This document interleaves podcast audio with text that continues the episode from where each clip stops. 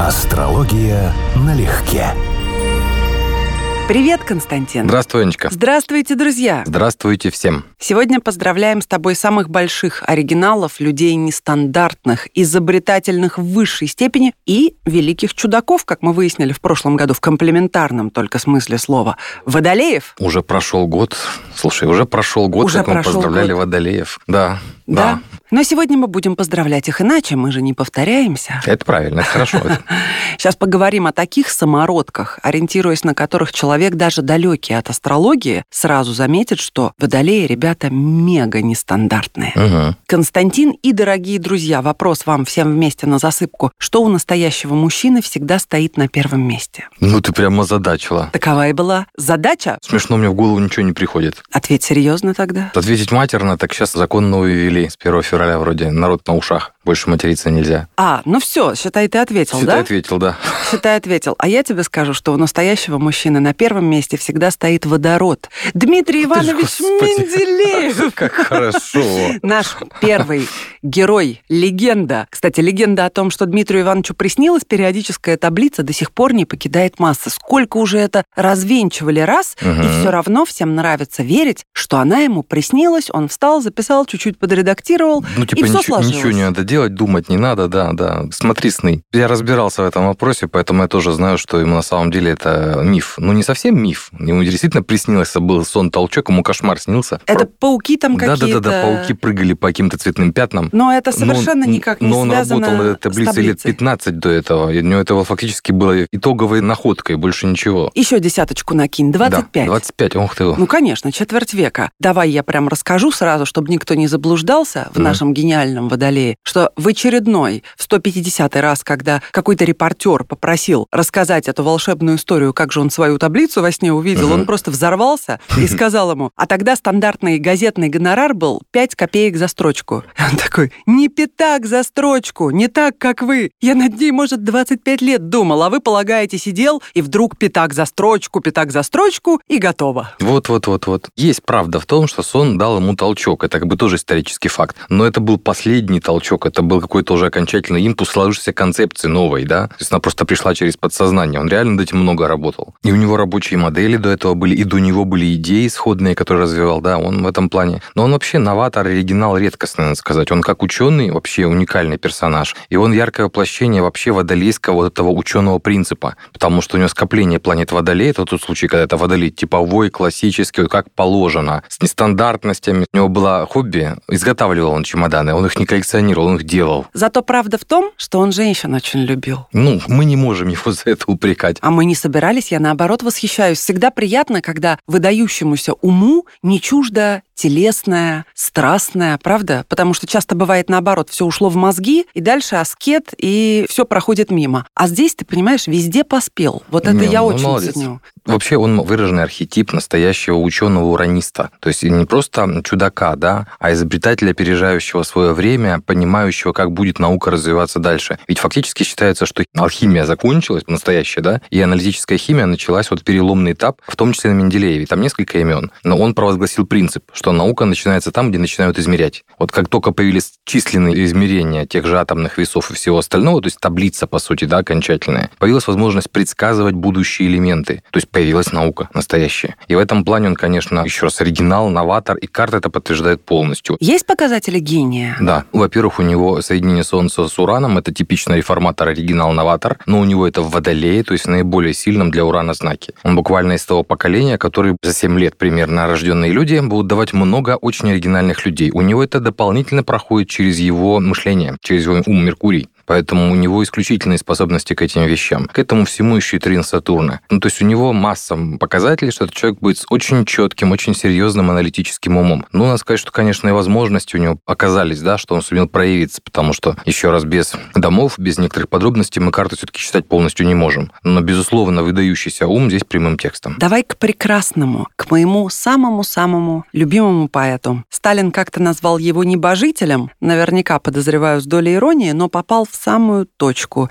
Небесный Борис Пастернак. Гениальный поэт, лучший переводчик, на мой взгляд, Шекспира, Гёте, Шиллера, переводил Рильке, Верлена. Невероятно одаренный человек. Кстати, угу. мог получиться из него замечательный музыкант и композитор, но поскольку он правильно оценил свои способности и понял, что лучшим он не станет, он это занятие оставил. Есть ли амбиция? Перфекционизм в нем есть точный трудоголизм. А амбиция? Да, безусловно, это мечтатель, это идеалист, причем идеалист в том числе в искусстве, и как писатель, и как поэт. И да, вполне сразу то, что мы видим, и на самом деле то, что мы всегда ищем у поэтов и писателей, как один из типовых аспектов, это Меркурий, Нептун. В рыбах вот. есть что-нибудь? А, нет, в рыбах у него нет, но у него сильное влияние Нептуна в карте. Он относился к тому поколению, когда был мунданный цикл, две планеты медленные, Нептун и Плутон, были в соединении, они были довольно долго в близнецах. И вот в это время родилась масса людей, которые воспринимали идеологически заряженное слово как большую силу влияния на массы. Родились политики,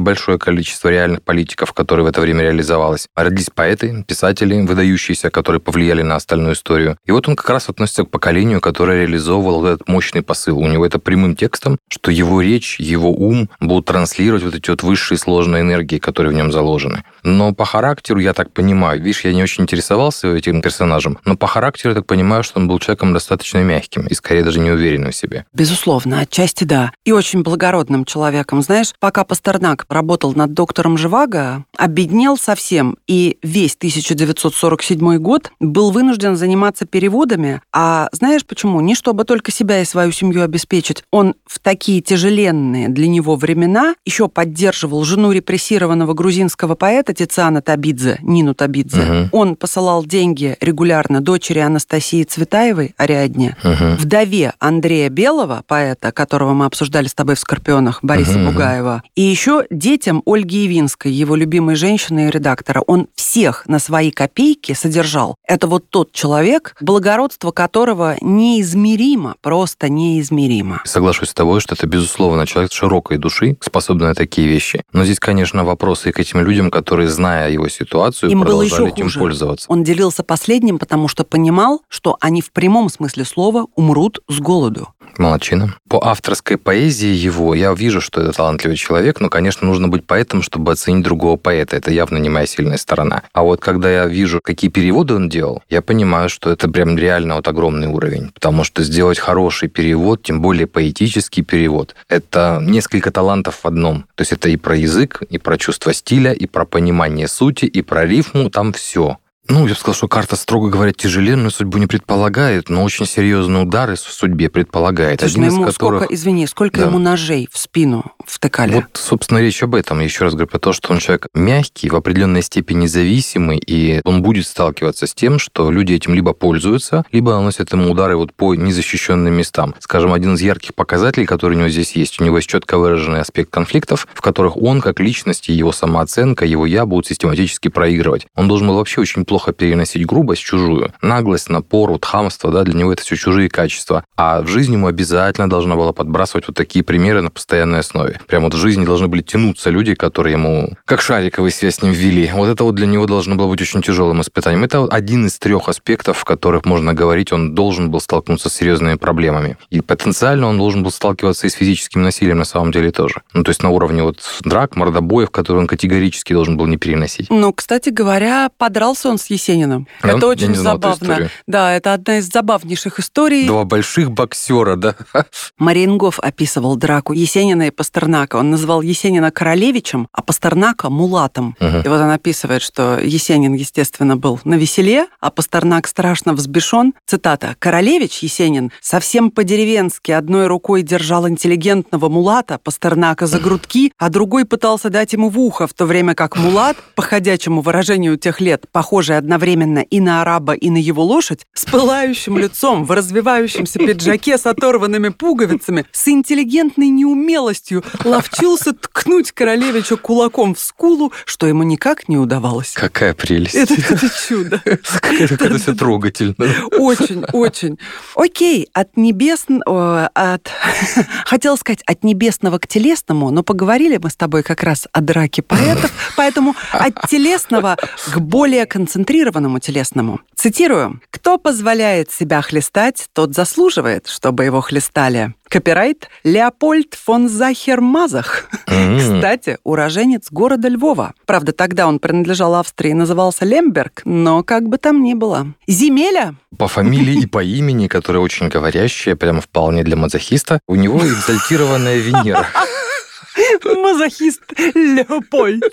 Ой, Так. Ну, я шучу тоже. У него буквально экзальтированная очень сильная Венера. Само по себе это не означает мазохизм, оно означает гипертрофированную чувственность и утонченную чувствительность у обоих полов. Ну, у мужчин как бы это будет завязано в том числе на экзальтированное восприятие женщин, преувеличенное, восхищенное там и так далее. То, что мы не видим по дате рождения, у него, скорее всего, присутствует напряженный аспект Луна-Венера, который здесь тоже возможен в карте. И он имеет прямое отношение к тому, что у человека это будет вообще роль женщин, Луна в Тельце, соответственно, скорее всего, в экзальтации. Роль женщин будет очень сильно преувеличена, то есть как бы существенно. В то время как его собственная планета, его Солнце, его Я находится в изгнании, но Водолей вообще, в принципе, это одно из болезненных мест для мужских гороскопов. Водолей не самый благоприятный в этом плане знак. И еще и квадрат с Сатурном. Если эти вещи как бы попадают у него в нужные места гороскопа, то речь идет скорее о психологической потребности переживать униженное положение и восхищение другим полом в данном случае. То есть скорее про психологию, чем про физиологию даже. Удивительно, насколько точно ты все это сказал, и недаром же он назвал свое самое известное произведение «Венера в мехах». М. Вот тебе и Венера отыгралась просто сходу даже в названии. Да. И он же говорил, истинно любить можно только то, что выше нас. Мгм. Женщину, которая подчинит нас себе властью красоты, темперамента, силы, ума и воли, которая будет нашим деспотом. Любовь предполагает восхищение, это правда. Да. Ну, у него другой любви нет. У него самый экзальтированный вариант любви из астрологически возможных. Он фактически влюблен в саму любовь и в само это чувство в себе. И будет очень остро в нем нуждаться. Ну, не знаю, потому что его идеалом все-таки была женщина в мехах и с плеткой в руке. И он даже женщин так и оценивал, говорил, глядя на эту, представляю ее в мехах. А про другую, например, не могу в мехах ее представить. Ты понимаешь, что как знак качества. Это, это приколы дисцендента, это нюансы, связанные с седьмым домом, как он воспринимал конкретных женщин, то есть не женщину как объект, да, не любовь, а партнера, полового в том числе, партнера своей жизни. Я думаю, в этом дело. И, скорее всего, все сводится к тому, что у него асцендент-дисцендент была по оси Лев-Водолей. Тогда эта квадратура Солнце-Сатурн очень читабельная. Ну и можно почитать некоего Рихарда Крафт-Эббинга, который в своей известной работе «Половая психопатия» рассказывает одним из первых, если не первым, о договоре, который заключил фон Захер-Мазах с молодой вдовой, баронессой Фанни фон Пистор Богдановой, с которой, возможно, вот первый опыт такой серьезный садомазохистского договора он и заключил. И там такие пункты, если вы почитаете, она могла у него жизнь отнять, и он под это подписывался. Что-то невероятное. Я не знал, что это началось с него, включая название, но то, что начали договоры подписывать с него, это, конечно, да. Это он шел впереди эпохи. Опередил эпоху. Да, к слову сказать, Нептун, а вообще, в принципе, это одно из базовых положений современной астрологии. Он одна из планет, которая имеет прямое отношение не только к фантазиям, именно фантазиям типа фетишизма, меха, да, но и к утонченной чувствительности с этим связанной. И в его случае аспект, про который я уже сказал, типичный аспект вот для мужчины конкретно, это тема проблем с самооценкой и столкновения с унижениями. У него этот вот аспект существенно усилен Нептуном, поэтому это, безусловно, одно из центральных мест в его карте. А вот в плане его чувств, как ни странно, они были вполне себе чисты. То есть, если мы говорим да, о Верю его отношении к любви, он идеалист в любви в высокой степени. Да Ну он вот- вообще милый человек. Ну да. Но опять же новатор. Мне кажется, во всем зодиаке нету большего новатора суммарно, чем водолей. Но это их роль, это правда. Они в какой-то степени должны быть новаторами, революционерами, реформаторами или коллективными игроками. То есть человеком, без которого команда теряет очень важный элемент. То есть не солнечный элемент, вокруг которого все держится, а такого теневого лидера, как душу коллектива. Вот Водолей ушел, и все. И получается, это оказалось не коллектив, а царство, а не одного персонажа, допустим, да? Мы перестали быть командой. Но вот человек, без которого команда не может обойтись, это, безусловно, Криштиану Роналду. О, кстати, да. 5 февраля 1985. Слушай, если за время нашего эфира он не успел ничего забить, то его карьера к этому моменту насчитывает 759 голов. Обогнал Пеле, сравнялся с Биценом, лучший бомбардир в истории Лиги чемпионов и вообще яркий парень. Парень яркий, причем как раз тот случай, когда ярко выраженный командный игрок. Вот ты мне прям как с языка сняла эту мысль, да? Потому что у него сочетание вот это водолейское, там еще дополнительно Юпитер, там дополнительно Меркурий, и все это взаимодействует с Марсом, который отвечает, собственно, за спорт и силовые качества. Причем удачным образом. взаимодействует его Юпитер. Конечно, здесь показатель ярко выраженный на спортсмена, новатора, на форварда в том числе. То есть на человека, который будет идти в прорыв, и у него будет получаться. Но вот этот акцент на водолее у него в карте весьма благоприятный в его гороскопе. Это вот классическая психология игрока, командного игрока, который способен, будучи лучшим, быть частью команды, а не звездой да, Но на которого все звезда. работают. По сути, он один из законодателей моды на футболистов с прическами, с укладкой на поле и так далее. С другой стороны, Бекхэм тоже грешил. Вот Помнишь он- его он, косички? да, и- да, да, да, да, да. И да. не то, что грешил, я в положительном контексте так говорю, потому что мне нравятся люди, которые не стесняются делать то, что хотят. Особенно, если это касается внешнего вида. В определенной степени это уже не только спорт, но и шоу-бизнес. И, наверное, это правильно. Спорт ведь публичное мероприятие, тем более такой массовый спорт. Но вообще, конечно, я просто не фанат футбола, да. И первая реакция, которая у меня возникает, когда я слышу вот э, Криштиану Рональду, я вспоминаю эту бронзовую статую, которая обошла вот все эти новостные каналы, которую подарил фанат, сделанный своими руками. Ну, та, которая такая кривая, совсем кривая. Ты не видел, не? Нет. Это просто все. Ты увидев ее раз, с тех пор очень трудно представить, как он, как он развидеть, как он выглядит в жизни, потому что это выглядит как такая карикатура потрясающая просто. Мне нравятся люди, которые много из себя представляют и знают себе цену. Как Понимаю. спортсмен талантлив. Причем именно как коллективный командный игрок. И он зрелищный. Я не люблю футбол и не смотрю футбол, но я смотрю нарезки самых красивых моментов Мгм. у самых выдающихся футболистов, просто из любопытства. Мгм. И, конечно, то, как он бьет, но это запределье, это красотища. Кстати, еще один футболист, Неймар, тоже водолей и тоже родился 5 февраля, но 1992 года. Он в данный момент один из лучших в мире. С Криштиану, представляешь, 17 лет разница, оба в один день, и оба лучшие футболисты мира в текущий момент. Что-то в этом есть. Возможно, что это сводится не столько к карте, сколько к резонансу с каким-то из гороскопов времени. Здесь не столько про командную игру, сколько про спортивные способности. Ну, у них у обоих типовые аспекты, которые описывают, что человек может быть успешен в спорте, именно в спорте, связанном с личными достижениями, э, построенном на скорости, на том, чтобы быть первым или лучше, чем другие, силовыми на самом деле качествами. У обоих есть этот аспект Марс-Юпитер. Оба на самом деле имеют аспект, который очень часто встречается у людей эффективно занятых физической деятельностью. Это и спорт, и художественная гимнастика, и танцы, и так далее. Когда у человека в карте слитно работают Марс и Венера, как у них у обоих, кстати, это говорит, что у человека физическая активность вызывает или прямо задействована, связана с принципом удовольствия. Это человек, для которого тренировки или игра – это реально удовольствие. Или, скажем так, он умеет это получать. Для кого-то это просто еще много труда, а здесь это отдачу. И да, конечно, оба эти мужчины должны быть увлекающимися просто очень по женской части. Это не потому, что они футболисты, потому что этот аспект вот так и читается у всех. Молодцы. Ну, я тоже так Скажем мы. думаю. Да, позавидуем, да? А мне-то что? Ну, Константин, да. купили в магазине резиновую зину. Резиновую зину в корзине принесли. Кто не знает этих строк? М? Она Кстати- была розине, резиновая зина, упала из корзины и смазалась в грязи.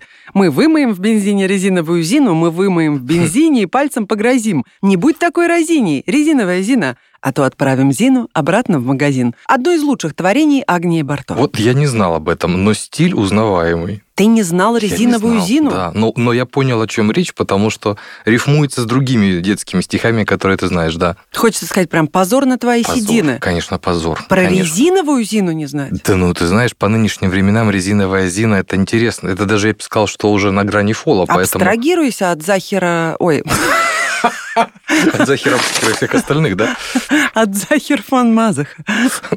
Да, но кто не знает Любочку, Любу знают Да, все. конечно, Да? да. Ты посмотри, как Маша и Медведи воскресили творчество Агнии Барто. Да, да, да, да, да, да, Да? кстати, да. Между да. прочим, тоже лет 10 назад, Да, если не больше. Да, да, было такое. Расскажи, пожалуйста, как так происходит и что в карте у госпожи Барто такого, что простенькие детские стишки нравятся из поколения в поколение многим детям? Смотри, вопрос опять же, да, вот я уже постоянно себя ловлю на том, что говорю одно и то же, но это правда одно и то же. Не только натальная карта для нас важна, даже хотя бы на уровне космограммы. Очень важно сочетание с временем, с эпохой, со страной.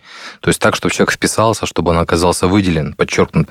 У нее показатель человека, который, безусловно, талантлив в области искусства, то есть вот то, что сейчас называют креативные способности, которая может пользоваться словом и красиво манипулировать словом. Это вот типовые показатели для людей, связанных с литературой, со сценариями. Да, возможно, с поэзией, но с поэзией скорее не глубинной, за которую отвечает Нептун, аморфное, когда мы превращаем смутные ощущения, ассоциации, образы в слова, а именно вот там, где нужна рифма, там, где нужен юмор, там, где нужно поиграть смыслами. Вот такого типа комбинация Меркурия и Венера, она очень типовая, она часто встречается, у нее Солнце, Меркурий, Венера в соединении Водолея, но вполне себе Водолейка по этим показателям.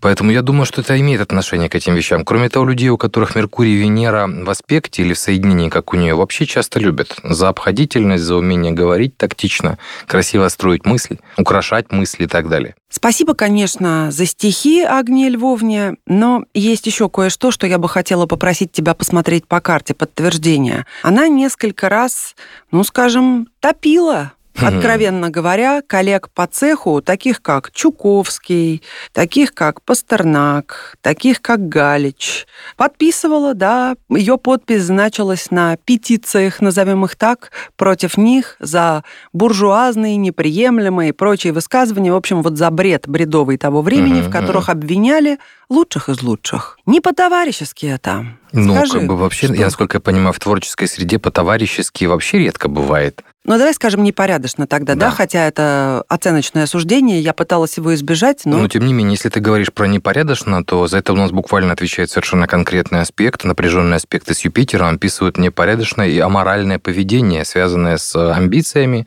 с удовлетворением личного тщеславия и так далее. У нее есть квадрат очень значимый. С квадрат Солнца Юпитер, квадрат Меркурий Юпитер, квадрат Венера Юпитер. Этого немало на самом деле для того, чтобы человек не останавливался при желании чего-то добиться и был неумеренный в таких вещах. Плюс у нее есть вещи, ну, я думаю, это надо смотреть вопрос совместимости. Скорее всего, на кого-то реагировала болезненно еще и лично, потому что у нее есть очень яркий Тау-квадрат с участием Марса в Овне, а такие люди, они возбудимы, они склонны поступать квадратура Марса-Уран в импульсах, импульсивным образом. Соответственно, кто-то ее мог раздражать еще и на уровне чисто личном, то есть это был не какой-то мотив на уровне «я правильно поступаю в рамках той модели, в которую верю», а просто бесит мне этот человек. Такое тоже можно было ожидать. Ну, присутствовать на собрании по делу моего любимого Пастернака и составить письмо правительству с предложением выслать его из страны, для меня это точка в отношении к человеку. Тем не менее, не умаляем ее заслуг в литературе детской советской эпохи. Ну, по влиянию на детские мозги, да, конечно. Безусловно даже. Пойдем уже в кино. Оригинал и, как мне кажется, настоящий истинный водолей Милош Форман, дважды лауреат премии «Оскар» за лучшую режиссерскую работу, выдающийся человек и ставил фильмы и на темы скажем так, нетривиальные по нетривиальным произведениям, и получалось у него так же. Ну, достаточно назвать три отличные его работы «Пролетая над гнездом кукушки» Мгм, первая, мгм. «Амадей». Гениальная, на мой взгляд, двухсерийная работа, потрясающее кино. Кстати, «Амадей» 8 Оскаров получил. И «Народ против Ларри Флинта», «Золотой медведь» Берлинского Мгм, кинофестиваля. Обожаю этот фильм, раз 10 смотрела. Вуди Харрельсон, Эдвард Нортон и Мгм. Кортни Лав, как ни странно, очень хорошо сыграла там, она на своем месте. Хотел тебе сказать, что я не киноман, да, не синеман, но тем не менее все три названия я знаю, а «Полет над гнездом кукушки» для меня абсолютно фильм ну, гениальный. Эпохальный, Эпохальный, гениальный, Ну, так как и есть. хочешь, да. Так и есть. И все это Милош Форман. Я бы выделил, например, в его космограмме вот этот момент, который вообще-то присутствует во всех трех названных тобой фильмах. У него есть оппозиция скопления планет, широкая, но тем не менее, в Водолее, с Юпитером.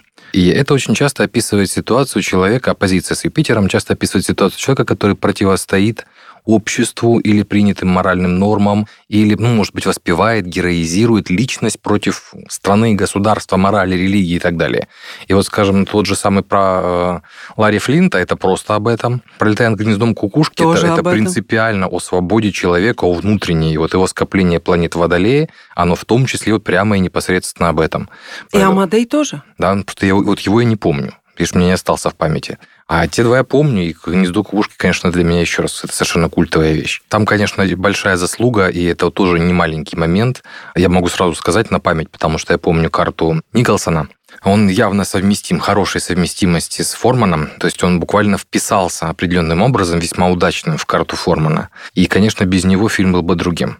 С Николсоном в главной роли это фейерверк. Скажи, пожалуйста, где должен находиться Уран и Сатурн для Водолея, чтобы он стал максимально эффективным, вдохновенным представителем знака? Я могу сказать, что если мы говорим про Уран, это вопрос поколений. То есть, конечно, поколения, которые имеют уран в Водолее, как, скажем, поколение, в котором родился Менделеев, это вот уникальное, буквально прирожденное поколение новаторов. И мы сейчас живем в эпоху, когда это поколение, вот именно это поколение, они уже 20-летние. Они много чего сделают еще такого революционного, только времена изменились, поэтому это будут высокие технологии, это будет хай-тек, это будет космос, это будут совсем другие области. Вот, но это как бы явный показатель, который мы ищем. Ну, я думаю, не буду оригинален, но Сатурну тоже желательно находиться в сильных для себя знаках. Ну, есть варианты. Во-первых, Сатурн может быть в Водолее, и это считается очень удачное положение. Вот как сейчас, когда вы слушаете эту передачу, Сатурн в Водолее, для него это одно из лучших возможных положений. Прекрасный абсолютно пример, глубоко обожаемая мной карта и личность, это Игорь Курчатов, ядерный физик, да, который ярко выраженный Водолей со скоплением, с Сатурном в Водолее, в особом положении, это называется Казими, то есть в сердце Солнца. Ну, то есть он просто восхитительный пример хорошего примера Водолея, да, и сатурнианского, причем Водолея. Второе хорошее положение я бы выделил не Козерог, Сатурн в Козероге, а Сатурн в весах поколения. Потому что в этом случае Сатурн будет делать трин Водолею, будет делать его очень устойчивым, очень эффективным. То есть это будет прям очень положительное прочтение в этом случае. Ну и, конечно, существует всегда есть нюанс, который мы на вскидку так не скажем, это взаимная рецепция. Но это тоже, извините за термин, одна из специфических вещей в астрологии, которая многое улучшает в карте. Дорогие водолеи, мы поздравляем вас с днем рождения. Пусть воздух, ваша родная стихия, дает вам возможность беспрепятственно передвигаться, перемещаться не только ментально, но и духовно достигать любых уголков, любых высот, любых мест, из которых вы черпаете свои удивительные яркие идеи. Отлично. Я бы еще пожелал быть оцененными по достоинству, потому что мало какой знак, так как Водолей, нуждается в том, чтобы его ценили, чтобы в нем видели интересную яркую личность. И пусть у вас всегда будут те люди, та сцена, те возможности, те пространства ваши профессиональные, где вами восхищаются, восхищаются заслуженно, и где вы царствуете среди любимых и дорогих вам людей в вашем коллективе, в вашей сфере, в вашем личном пространстве. Ура! С днем рождения! С днем рождения! Астрология налегке.